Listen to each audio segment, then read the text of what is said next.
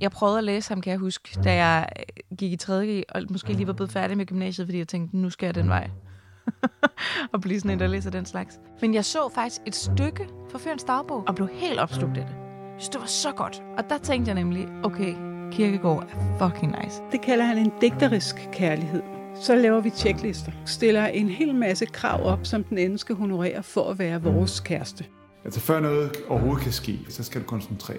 Du skal sætte alt på én brik, og du har sådan et skud i bøssen. Men jeg må også bare sige, at jeg er fuldstændig enig med Kirkegaard. Det er, når man finder en, som ødelægger hele sin checkliste, at kærligheden først opstår. Det er jo sådan set fantastisk, at det her det er skrevet inden Tinder og dating sites og alle sådan nogle andre. Ikke? Det er en af de steder, hvor jeg synes, han simpelthen rammer skævt. Det her er et program om kærlighed og dating i 2020, måske set gennem filosofen Søren Kierkegaards øjne. For i den her serie undersøger jeg, hvad Kierkegaard kunne have at sige om det liv, vi lever i dagens Danmark. Hvad kan en mand, der levede for 200 år siden, lære mig om FOMO? Hvordan kan han kaste shade over min måde at date på? Og hvorfor er han blevet så populær i hele verden, når det mest eksotiske sted, han selv besøgte, nærmest var dyrehaven? Mit navn er Sine Amtoft, og for nylig skrev jeg en bog, hvor jeg tog udgangspunkt i en af Kierkegaards tekster. Der blev jeg overrasket over, hvor aktuelle hans 200 år gamle tanker var, og jeg blev nysgerrig på, hvor i verden er nu 2020 han kunne have noget at sige, som måske ikke bare var interessant, men direkte relevant. Så her i serien taler jeg med nogle eksperter og reflekterer lidt med nogle af mine venner over, hvor man kan bruge Søren i 2020 inden for emnerne identitet, angst, sociale medier og kærlighed. I det her program får jeg hjælp af præst og kirkegård-ekspert Pia Søltoft, professor i litteraturvidenskab Isak Winkelholm og radiovært på programmet Line Kirsten Giftekniv, Line Kirsten Nikolajsen. Velkommen til Søren, en podcastserie produceret i samarbejde med Projects by Mercedes-Benz. I det her program undersøger jeg, hvad Søren Kirkegaard har at sige om kærligheden. Både den, man leder efter, når man skal finde en partner, og den, der er lidt all around. Til at hjælpe mig med at forstå Kirkegårds tanker om kærlighed, har jeg inviteret præst og kirkegård-ekspert Pia Søltoft i studiet. Hun var blandt andet med til at arrangere hans 200-års fødselsdag i 2013, og så har hun skrevet adskillige bøger om hans filosofi, blandt andet en, der udelukkende handler om hans tekster om kærlighed. Jeg har bedt hende om hjælp, fordi jeg følger hende på diverse sociale medier, hvor jeg synes, hun er ret god til at øh, aktualisere og forklare Kirkegård. Derudover har jeg besøgt professor i litteraturvidenskab Isak Winkelholm. Han var min underviser på Københavns Universitet, og han er ret god til at forklare nogle lidt svære teorier på en underholdende måde. Og så er han også ekspert ud i Kirkegård. Og i spikende stund er han faktisk i gang med en bog om netop Kirkegård og hans forhold til katastrofer. For eksempel den med klimaet, vi står over for PT. Før vi for alvor går i gang, vil jeg gerne lige understrege, at der bliver omformuleret rigtig meget i den her serie. Så når der bliver talt om checklister og dealbreakers, så er det selvfølgelig ikke Kirkegårds egne ord. Men manden er og bliver svær at forstå, så vi må stole på ekspertlæserne Pia og Isak. Og med det sagt, så er det humaniora, alt er fortolkninger, og øh, de to er ikke nødvendigvis enige i alting, men jeg har klippet det sammen på en måde, så jeg håber, at det giver mening, hvad Kirkegaard egentlig har at sige om kærligheden. Men lad os så komme i gang. Og det, man skal huske ved Kirkegård, ved alt med Kirkegård, det er, at han jo er præst. Det betyder, at han tager udgangspunkt i kristendommen og tanken om en Gud i alt, hvad han skriver. Derfor er kærlighed for Kirkegård også næste kærlighed. Så lad os lige dvæle lidt ved det et øjeblik, før vi kommer til de lidt mere jamen altså datingagtige dele af den her snak. For det første er næsten af et hvert andet menneske. Det er ikke kun dem, man kender, men øh, det er både dem, man ikke kender, dem, man ikke kan lide, men også dem, man allerede elsker. Altså også ens børn, ens kæreste, ens kone osv. Næsten er et, et hvert andet menneske. Det er det første. Og det andet er, at han siger, at det her med at elske næsten, det er ikke noget, man gør umiddelbart af sig selv. Det er ikke sådan, det kan godt være, at vi behandler andre mennesker ordentligt. Øh, det kan godt være, at vi øh, ikke er ubehagelige eller på anden vis, men det at elske næsten, det skal vi have at vide, at vi skal. Ellers vil vi ikke umiddelbart gøre det. Så han siger, at det er en pligt, og det er en kristen pligt. Så der er altså noget pligtagtigt over at sørge for at huske og elske næsten, fordi det måske er dem, som ikke altid ligger os lige for at elske. Vi skal arbejde for det. Og der tænker jeg lidt over et udtryk, som jeg har læst i Pias bog om kirkegård og kærligheden, nemlig kærligheden som både en gave og en opgave. Kærligheden til børn og kærester og sådan noget, det, det er blot en gave. Altså, det, det er en grundlæggende, et vilkår faktisk, ligesom angsten. Mm. Vi har kærligheden i grunden. Og den måde, den viser sig på, det er, at den viser som en trang til at elske og en trang til at blive elsket. Vi har en trang til at kaste vores kærlighed på nogle andre mennesker og, og få den igen. Men den slags kærlighed kalder han forkærlighed. Ikke at der er noget galt med den, men forkærlighed, det er, at man øh, umiddelbart elsker en eller ganske få frem for andre. Øh, få venner, øh, en kæreste af gangen i hvert fald, man gifter sig også kun med en osv. Det er sådan, kærligheden umiddelbart viser sig. Og det er sådan set den styrke, at den kan elske det helt særlige andet menneske. Men det er jo noget andet, når vi taler om næste kærlighed. Ikke? Fordi, og, og, og det er det, vi ikke gør af os selv. Vi elsker ikke bare alle, vi elsker nogle ganske få. Så derfor siger han, at det er et krav om at elske et hvert andet menneske, og det er der, at kærligheden bliver en opgave. I alle de andre sammenhæng, der er den faktisk bare en gave. Så forkærligheden er altså, at jeg elsker mit barn, min mor, mine venner, min kæreste. Og jeg kan godt lide ideen om kærligheden som både en gave og en opgave, fordi næsten er alle mennesker. Men som et moderne menneske kan man jo ikke bare gå rundt på gader og stræder og elske alle hele tiden. Men det kan i virkeligheden nok koges ned til et udtryk, vi alle sammen lærer fra barnsben, nemlig at du skal behandle andre, som du selv vil behandles. Eller et krav om, at man elsker et andet menneske lige så meget, som man elsker sig selv. Han siger det også på den måde, at han siger, at øh, den kristne kærlighed er et syn for menneskeligheden. Altså ikke, at vi alle sammen er ens, for det er vi ikke, men vi er alle sammen lige meget mennesker. Ligegyldigt om vi er muslimer, eller kvinder, eller danskere, så vi alle sammen, deler vi det vilkår at være mennesker. Mm. Og det er sådan set det vilkår, øh, som kristendommen kræver, at man ser på, og derfor ser bort fra forskelligheden. Vi er alle sammen lige meget mennesker. Vi bøvler alle sammen med ting, og vi vil alle sammen bare gerne elskes. Det kan jeg jo godt følge. Kærligheden ligger i os naturligt, men det er også et stykke arbejde, hvor vi aktivt skal sørge for at vise kærlighed og ja, omsorg over for andre. Men nu skal jeg så heller ikke være heldig, fordi jeg er lidt nysgerrig på, hvad det erotiske fylder hos Kirkegård. Altså, kan han lære mig, en 28-årig kvinde i 2020, noget om dating?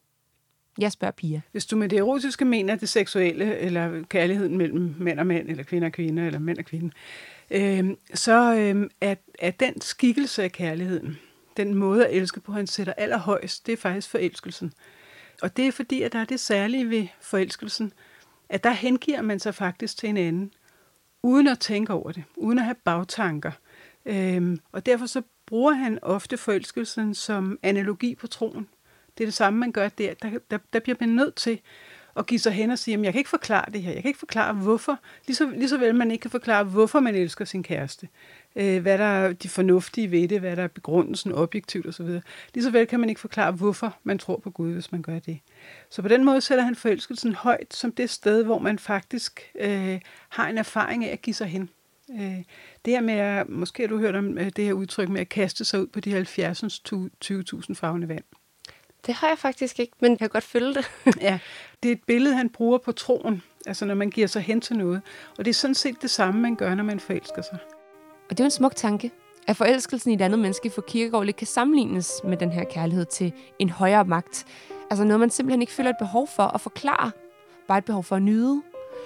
Men så er det, at Pia siger noget, som rammer mig en lille smule, og jeg tror også, det kan høres på klippet, hvor godt jeg kan genkende, hvad hun snakker om lige der. For hun snakker nemlig om, og der må jeg virkelig minde om, at det her er skrevet for 200 år siden.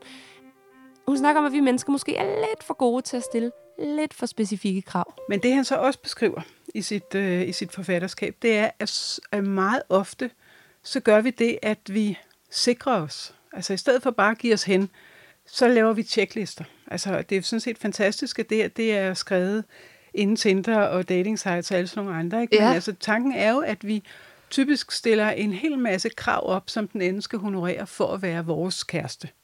Og så øh, kan vi også lave en liste over, hvad vi kan tilbyde. Og så skal det helst gå op. Ikke?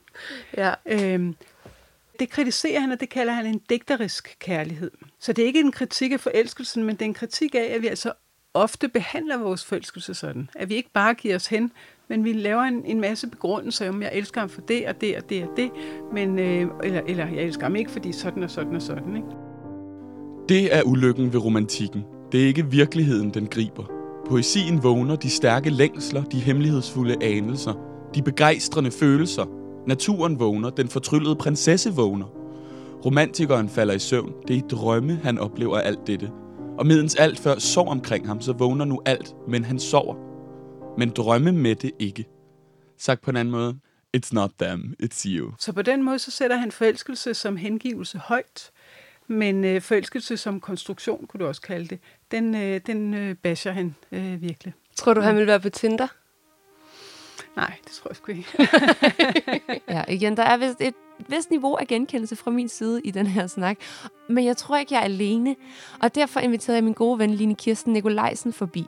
Hun er vært på programmet Line Kirsten Giftekniv på Danmarks Radios P3, hvor hun hver uge sender unge mennesker ud og date, og inviterer gæster i studiet for at høre om de op- og nedture, der er i det her dating game. Jeg spurgte, om hun kunne genkende det her med checklisterne. Det oplever vi, jeg, at stort set alle har af dem, vi får ind på programmet. Jeg kan heller ikke selv sige mig fri. For mange kan man øh, udlede af deres mange dealbreakers, at det ofte handler om, at den anden ikke må være for egoistisk. altså meget paradoxalt, ikke? Og, og Kierkegaard elsker jo ironi. Jamen, og det er jo nemlig det. Det er så ironisk, at det, det folk ofte har det svært med, det er, hvis folk ikke kan tale om andet end sig selv, for eksempel. Eller, eller hele tiden har fokus på dem selv. Og, og det er jo folk, der, når de sidder og siger det højt, selv har en gigantisk checkliste over, hvad den anden skal kunne, mm. som er enormt egoistisk, for det er behov, der skal opfylde noget hos dig, og ikke noget, der skal gavne det andet menneske, du skal fortælle dig, eller forelske dig i. Mm. Øhm, så det er noget, jeg i hvert fald har lagt mærke til, at nogle gange har kunne sidde og grine lidt af at være sådan, kan du ikke engang, altså kan du ikke selv høre det her? Det er jo også øh, ofte rigtig meget med, hvordan det andet menneske ser ud, Okay. øh, som, som nogle gange kan blive nogle meget overfladiske ting. For det er tit sådan noget med, øh, han skal være højere end mig, hvis det er piger, ikke? Ja. Og hvis det er drenge, får jeg rigtig ofte, øh, hun må ikke være for tyk. Det er de to mest populære. Hvor han må ikke være vildt. for lav, hun må ikke være for tyk. Øh, så der er sådan nogle klassikere, ikke? Mm. som er rigtig ærgerlige, mm. fordi det bare forhindrer dig i at se det fantastiske menneske, der kan være på det anden side af højden eller vægten. Mm. Men jeg tror, at det, det ofte bunder i, er, at du er sindssygt bange for, hvad andre skal tænke om den, du er sammen med. For den, du er sammen med, siger jo noget om dig. Og så er vi tilbage ved egoet. Ikke? Line fortæller om den unge kvinde Nina, som hun har haft med i sit program hen over en periode. hendes karaktertræk var at være kredsen. og du ved, at, at det var sådan en, øh, du ved nærmest sådan en, du er så kredsen, du aldrig finder en, agtig, ikke? Altså, Okay. alle fyre bliver afvist ved porten, fordi de helt sikkert har et eller andet. Og ham, hun endte med at blive kæreste med, var også sådan en, hun de første mange gange var sådan, am, han er ikke lige helt, helt min type. Men, men hun endte med at blive kæreste med ham. Så midt i alt det der kaos og rod, der var, så kom han alligevel til at være der på en eller anden måde, ikke?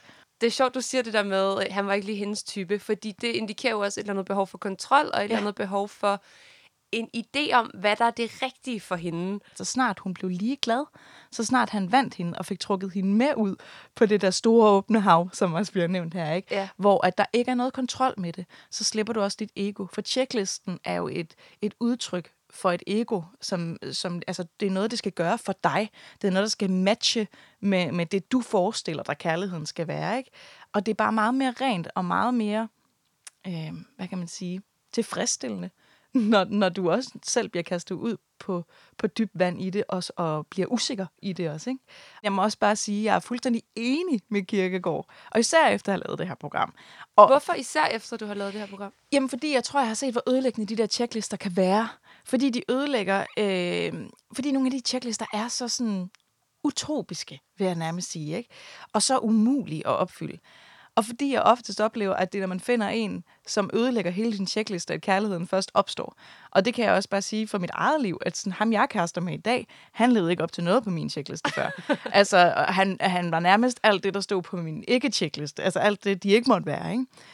jeg mødte ham en aften, hvor jeg havde sagt, fuck det, jeg gider ikke kærlighed mere. Så lidt tilbage til det, vi snakker om, der havde jeg bare sluppet kontrollen og var sådan, Pff. og så kom han dumt ind i mit liv, så jeg havde helt glemt min checkliste, Ja. da han var der, for jeg var ikke på udkig, og jeg prøvede ikke at kontrollere noget. Det var ikke for min egen skyld, at han kom dumt ind i mit- ind i mit liv. Der var bare et helt rent møde i sådan, gud, du er spændende. Men du har også slikhår, og du har også en fingerring på, og du har lige fortalt mig, at du godt kan lide at køre motorcykel. Det er alt det, jeg hader. altså, du ved, der var så mange ting i det der, hvor jeg bare var sådan, no, no, no. Men jeg glemte det fuldstændig, fordi vi havde mødt hinanden i noget andet, der var helt rent. Ja, hvis vi skal køre metaforerne helt ud, så er det måske lidt her, at kærligheden er ligesom religionen. Altså, du kan ikke stille alle mulige krav til de højere magter, hvis du samtidig håber på, at de har din ryg uanset hvad. Altså, go big og go home. Så tilbage til Nina og den fyr, hun forelsker sig i. Emil. De to første gange, hun møder ham, øh, er sådan lidt, ah, hun vidste ikke helt, der. Åh, han led jo ikke helt op til alle kravene, vel? Men fordi han så, hun siger på et tidspunkt, jeg spørger hende, hvad er det så, der har fået dig til at forelske dig i ham her? Hvor hun så siger, han er bare så ærlig. Han fortæller mig, at han gerne vil mig. Og i det er der jo noget, en kæmpe stor sandhed, tror jeg. For så snart du møder en, der godt tør give sig hen til den der usikkerhed, så gør det det også lidt nemmere for dig. I stedet for den der med hele tiden at åh, gå lidt rundt om det, og ikke helt ture, for man vil ikke være sårbar i det. Men det er i sårbarheden, forelskelsen opstår, ikke? Ja. Og bliver rigtig, rigtig øh, voldsom og dejlig. Altså. Nina, Ja, hvordan går det med Emil? det går rigtig godt. Ja. Vi øh, ses ret meget. Ja. Ja. Og øh, der er sommerfugle i maven. Øh, hvor dejligt, Nina. Ja, jeg bad Line sende mig klippet med Nina, venligst udlånt af P3, og selvom det er skønt at høre Lines begejstring i samtalen med Nina, så er det faktisk noget af det, Nina selv siger, jeg synes er rigtig fint. Sådan, han siger bare sådan, tingene, som de er. Altså sådan, Nå, jeg kan godt lide dig, og jeg kan godt lide at være sammen med dig. Mm. Og det er bare sådan en kæmpe befrielse i forhold til, at jeg ikke skal analysere, Nå, hvad betød det, da han skrev det, og, øh, og da han sagde det der, hvad mente han egentlig med det, og sådan noget der. Men Nina, ja. Det gør mig jo bare altså, glad helt ned i maven at høre dig sige det her. Fordi det, du startede med her i dating her, var jo også at sige, jeg har et kæmpe problem med min græsenhed. Og det der med at komme til at afvise fyre lidt for hurtigt. Og det virker som om, du bare totalt har overvundet det. Ja. Ej, Det Nina. er, jeg, vil, jeg synes virkelig, det er noget med, at sådan, man kan ikke dømme ud fra kun én del. Nej, præcis. Det har jeg i hvert fald lært. Gift dig. Du vil fortryde det. Gift dig ikke. Du vil også fortryde det. Gift dig eller gift dig ikke. Du vil fortryde begge dele. Le af verdens dårskaber. Du vil fortryde det. Græd over dem. Du vil også fortryde det. Le af verdens dårskaber eller græd over dem. Du vil fortryde begge dele. Tro en pige. Du vil fortryde det. Tro hende ikke. Du vil også fortryde det. Tro en pige eller tro hende ikke. Du vil fortryde begge dele. Dette, mine herrer, er indbegrebet af al levevisdom. Sagt på en anden måde, ja. Græsset er jo altid grønnere. Men det der med checklister, der bliver brudt, bryder måske også lidt med ideen om, at man selv skal have sit på det rene, før man kan være en god kæreste. Altså populært sagt, at man skal kunne elske sig selv, før man kan elske andre. En idé, jeg måske altid har abonneret lidt på. Men det, fortæller Pia, vil Kirkegaard ikke være enig i. Det er ikke nutidens tanke om, at man skal have selvværd og selvtillid osv., der er på spil her, men han siger, at umiddelbart så sætter et hvert menneske sig selv højt. Problemet bliver, hvis man sætter sig selv højere end andre, altså hvis selvkærligheden bliver selvoptagethed. Den form for selvkærlighed, den er selvfølgelig forkert, øh, eller en, en, en, en vandartet form for selvkærlighed. Men den umiddelbare tanke om, at vi sætter os selv højt, øh, der er tanken, at vi ligesom skal spejle den anden menneske i det. At sige, "Nå, men det kan godt være, at jeg sætter mig selv højt og ikke ved det, men jeg har ikke mere ret, end du har. Jeg er heller ikke mindre, men vi, vi, har, vi har sådan set lige meget ret til at være her, eller lige meget ret til at blive øh, elsket og sat værd på øh, i, i, i forhold til hinanden. Øh, så selvkærligheden er ikke noget, man skal gøre, før man elsker det andet menneske. Men man elsker sig selv hverken mere eller mindre, end man elsker det andet menneske.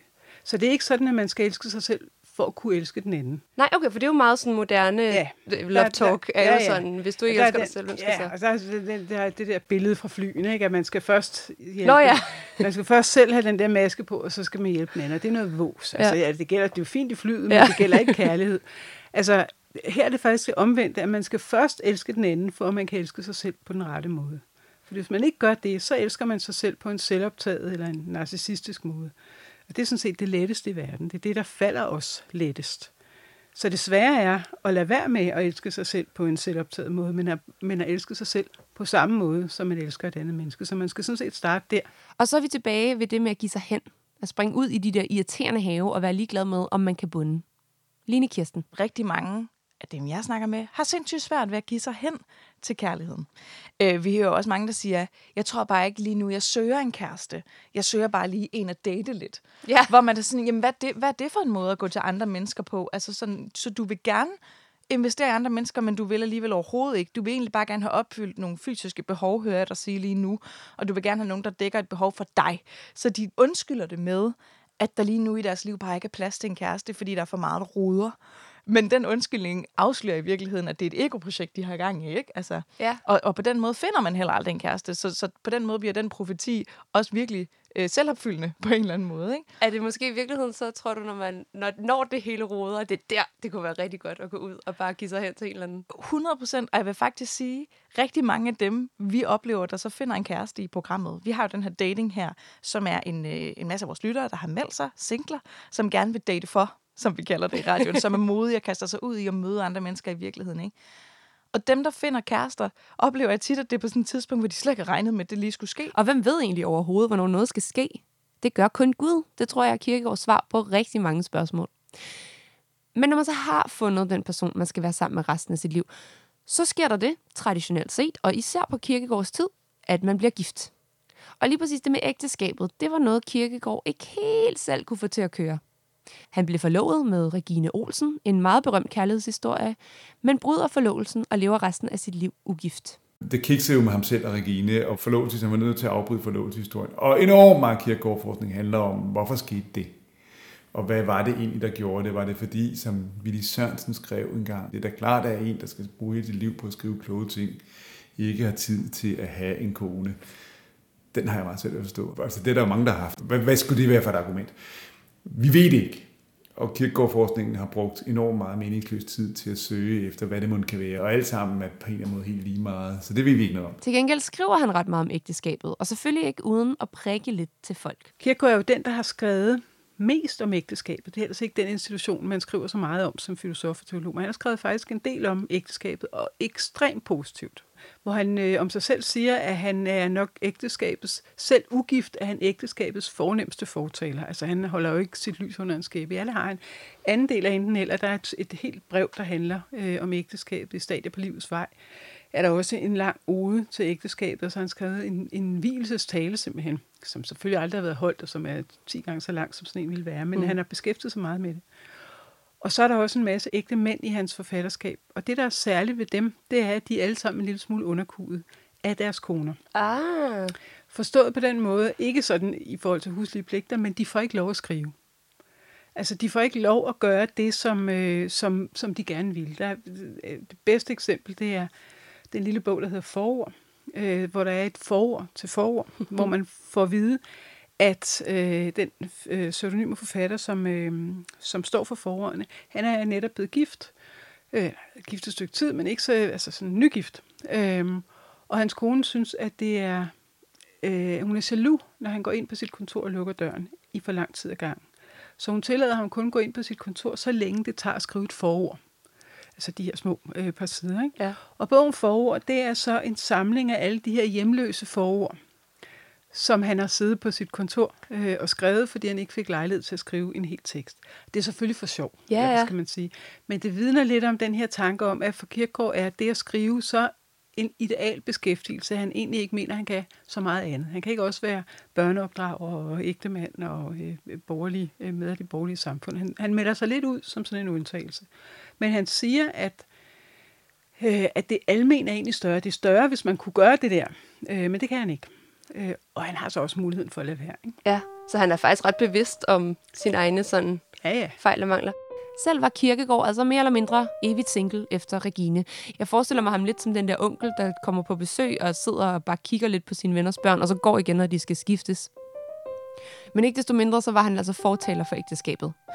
Måske lidt for intenst. Jeg tror ikke, de steder, hvor Kierkegaards forhold til kærlighed er måske en lille smule umoderne. Øh, og en af de steder, hvor han også er blevet kritiseret meget øh, i sådan nyere forskning, er hans forestilling om koncentration, som er enormt afgørende hos ham. Og det, at, altså før noget overhovedet kan ske, før du kan resignere over for din kærlighed, og anse, at det her det bliver ikke til noget, eller før du kan resignere og også tro på, at måske sker det alligevel. Før, før alt det sker, så skal du koncentrere. Det vil du skal sætte alt på én brik.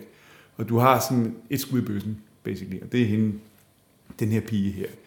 Og den forestilling om kærlighed, som betingelse for al meningsfuld kærlighed, at du samler alt på et, den er jo ret meget ude med hvordan forestilling om kærlighed. Selv hvis du lever et parforhold gennem et helt liv, eller gennem mange år, og selvom man synes, det giver mening, så ved man da godt, at al mening ikke kommer fra et sted.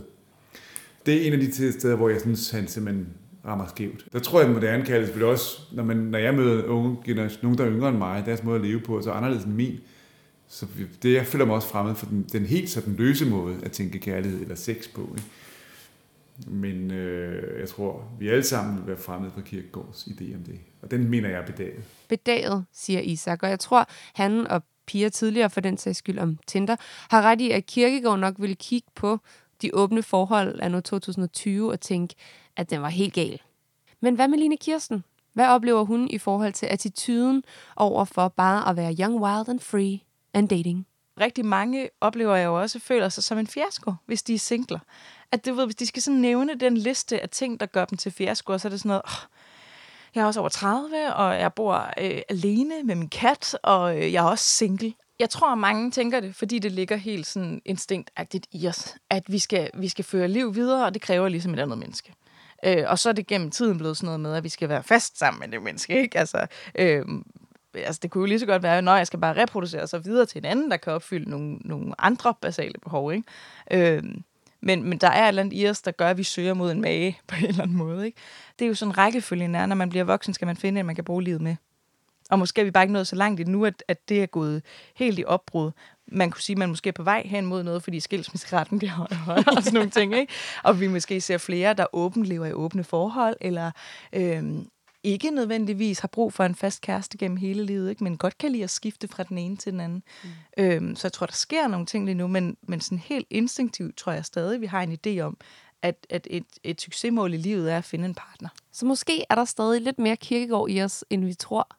Og måske er det, at flere og flere danskere ifølge Danmarks Statistik vælger en decideret singletilværelse endnu mere kirkegårdsk, end vi og han selv måske vil indrømme.